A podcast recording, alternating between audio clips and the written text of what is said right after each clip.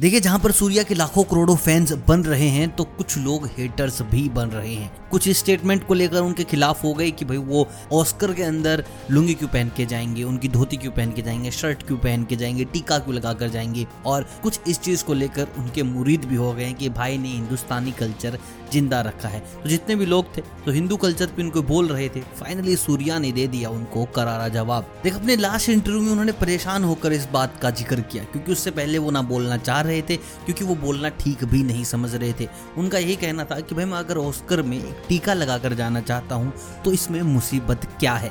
देखिए, जो क्रिश्चियन होते हैं वो अपना क्रिश्चियन होली मार्क अपने साथ रखते हैं, इसी तरीके से जो मुस्लिम होते हैं वो अपनी टोपी साथ रखते हैं।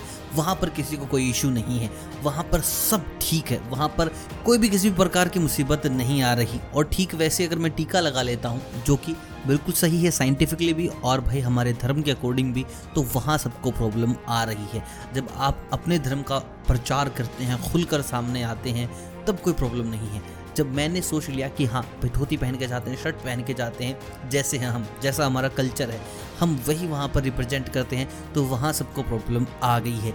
ये एक दोहरी मानसिकता है लोगों की। और मैं आखिरी बार इस चीज़ पर बोल रहा हूँ कि जो मैंने डिसाइड किया है मैं उसी पर ही अड़िग रहूँगा। अगर आपको लगता है कि मैं इस चीज़ के काबिल नहीं हूँ, मुझे करना चाहिए नहीं करना चाहिए, तो मेरी उन लोगों से हम्बल रिक्वेस्ट है, वो मेरी फिल्में ना देखें, अपना खर्चा ना करें। मैं जिस तरीके से अभी तक करते आया हूँ उसी तरीके से अपने आप को आगे लेकर जाऊँगा। एंड देखिए, इस बात से ना सब लोग एग्री करेंगे।